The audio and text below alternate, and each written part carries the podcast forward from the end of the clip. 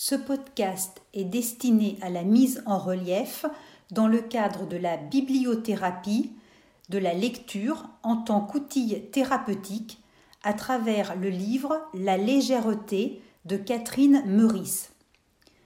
Tout d'abord un bref résumé du livre. Catherine Meurice est rentrée récemment à l'Académie des beaux-arts en janvier 2020. Au moment du livre, Catherine Meurice a 35 ans. Elle est dessinatrice de talent à Charlie Hebdo depuis déjà 10 ans. Elle dessine autour d'une table en fer à cheval avec ses collègues et amis Moby Dick, Charb et Wolinski. Le matin du 7 janvier 2015, Catherine est victime d'une panne de réveil.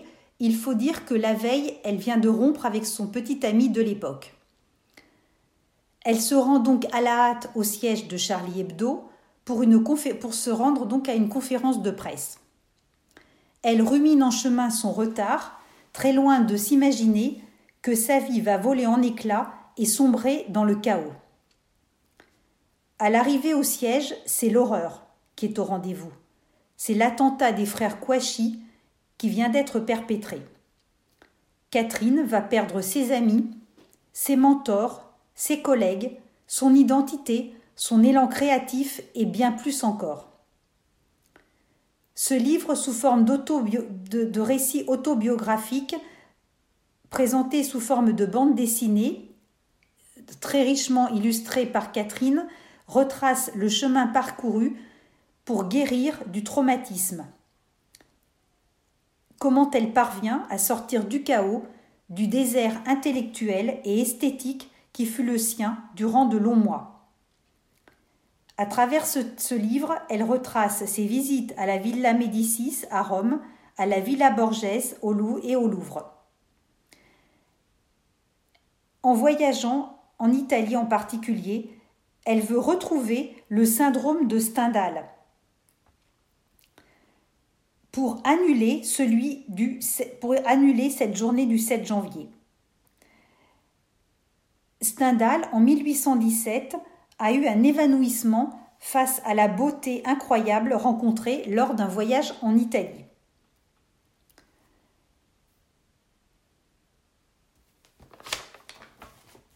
Les personnages. Le personnage principal est bien sûr Catherine. Les atouts de Catherine. Elle est dessinatrice de talons.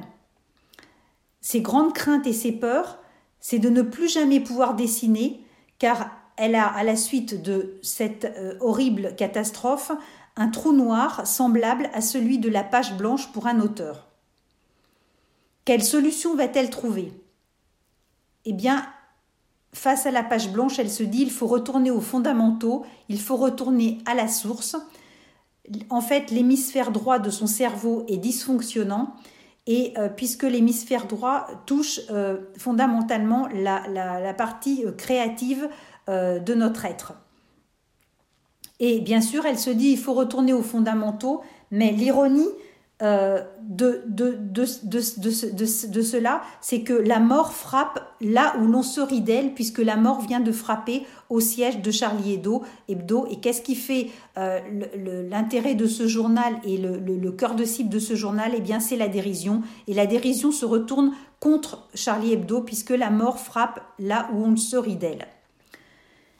Alors, Catherine va réussir tout de même à, redémarrer un tout petit peu euh, la créativité et à pouvoir redessiner. La sortie du numéro dit des survivants euh, va, se faire. Et tout de suite après la sortie de ce numéro, Catherine va être en totale perte de mémoire. Là, c'est le cerveau gauche qui est atteint.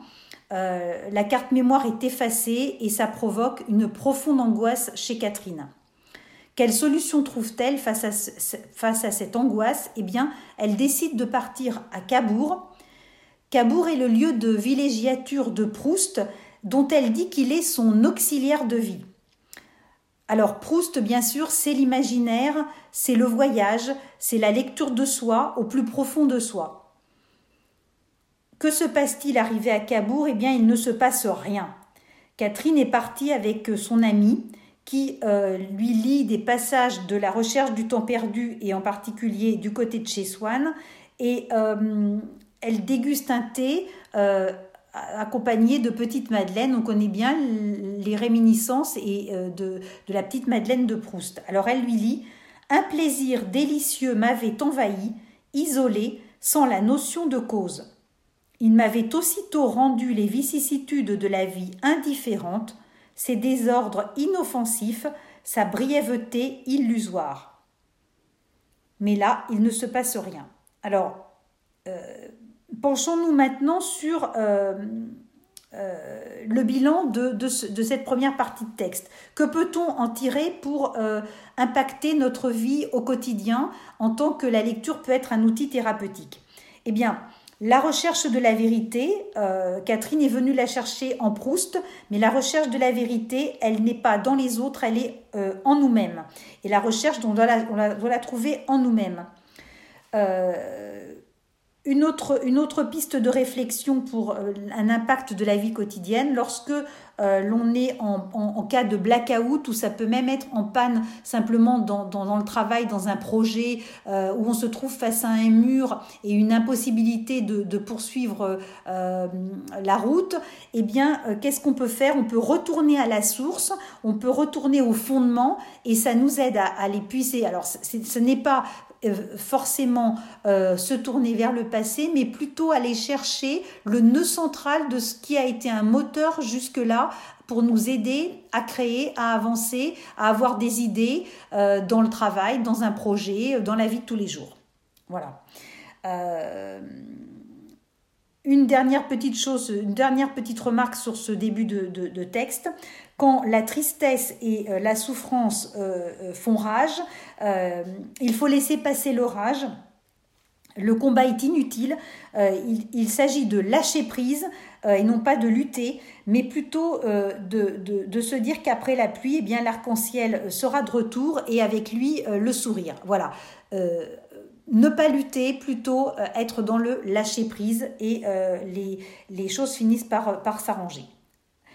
Euh, tout, tout, maintenant, euh, parlons des alliés de, Catherine dans, dans, dans, ce marasme. Eh bien, les alliés, c'est en l'occurrence euh, la garde rapprochée qu'on lui impose puisque sa vie est en danger de mort après l'attentat. Et puis, c'est également l'humanité, je dirais, tout entière, puisque ça va être le temps du je suis Charlie et tout le monde se réclame de, de l'identité de Charlie. Euh, mais ces, alliés vont également avoir des répercussions sur la vie de Catherine, puisque pour ce qui est de la garde rapprochée, elle va être en manque total de liberté. Euh, et il y a un dilemme car soit elle est en manque total de liberté, soit euh, eh bien c'est la mort puisque sa vie est en danger. Alors là, c'est un, gros dilemme. Et puis, il y a aussi euh, l'humanité entière qui se tourne vers elle pour la soutenir, mais là encore, c'est difficile parce que tout le monde se réclame de l'identité de Charlie, mais elle, Catherine, qui est-elle Elle, n'a plus d'identité, elle est en perte totale d'identité, c'est le néant, euh, c'est l'errance. Et puis la violence, bien sûr, est partout. Elle est dans le tsunami de l'attentat, elle est également dans le soutien beaucoup trop euh, prégnant euh, euh, de l'humanité entière qui, se réclame d'être Charlie. Alors, il y a là, on se rend compte qu'il y a un total renversement des codes parce qu'en fait, ceux qui devraient être des alliés se retrouvent être des adversaires pour Catherine. Alors, difficulté, renversement des codes.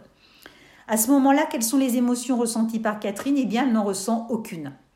Et euh, cela va déboucher sur un stress post-traumatique très important, accompagné d'une dissociation.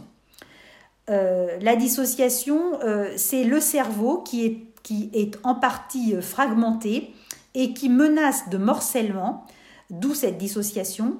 le cerveau se, programme en mode protection, en mode anesthésie, et il s'agit d'une anesthésie sensorielle, émotionnelle et mémorielle. Alors, Catherine euh, euh, va euh, se dire, essayer de trouver une solution et elle va penser qu'il faut s'extraire du monde. Et elle part, elle va à ce moment-là partir sur une île déserte. Mais là encore, elle va trouver sur cette île déserte des, petites échoppes avec des pancartes notées Je suis Charlie. Alors, de nouveau, on la, catapulte, on la projette de nouveau sur le chaos, sur cet attentat et sur la détresse. Et à ce moment-là, les émotions ressenties par Catherine vont être un énorme vide, de la beaucoup de tristesse, de la détresse, le chaos, des pleurs. alors, elle va, elle va donc retourner voir son psy et, et le, psy va lui dire qu'il faut qu'à chaque grand moment de détresse, elle doit se réfugier dans ce qu'il appelle un lieu sûr. Euh, ce lieu sûr, seule Catherine peut le déterminer, et ce qui pourrait être un lieu sûr différent pour, chacun de nous. Catherine va choisir euh, le chemin qu'elle empruntait lors de son enfance et qui borde sa maison d'enfance. Et euh, elle va donc pas contenter seulement de s'y rendre, en image et dans l'imaginaire quand elle va très mal, mais elle va s'y rendre physiquement et retrouver sa mère avec qui elle va parler de nouveau euh, de, l'attentat et, du marasme qui se passe en ce moment entre elles et de son blackout. Quels sont les besoins de Catherine à ce moment-là? Eh bien, ses besoins, elle a besoin de se raccrocher à l'immuable, à ce qui ne peut pas être détruit. Elle a besoin d'un marqueur de temps. Et puis là, l'histoire se répète à nouveau, puisque ça va être l'assaut euh, au Bataclan, et, de nouveau, c'est la tuerie, de nouveau, euh, euh, c'est un massacre, et de nouveau, c'est un attentat. Et là, Catherine, à ce moment-là de, sa vie, va se dire Mais, mais qui va bien pouvoir me sauver? Je, ne sais, Elle ne sait plus où se raccrocher. Et elle va se souvenir de cette très jolie phrase de, de Dostoïevski La beauté sauvera le monde. Et, là, elle se dit que effectivement, euh, c'est le moment de partir euh, euh, en Italie, puisque après tout, Stendhal a eu le, syndrome de Stendhal face à tant d'éblouissement et tant de beauté. Eh bien, elle va partir donc en Italie. Elle va visiter les jardins de la Villa Médicis et faire un rapprochement avec l'histoire de, Niobé et avec l'attentat. Euh, le guide va lui expliquer que, elle va croiser des, statues dans les jardins et le guide lui explique que euh, Niobé a été victime des flèches d'Apollon car elle s'était moquée de la déesse Leto et, notamment de son manque de fertilité.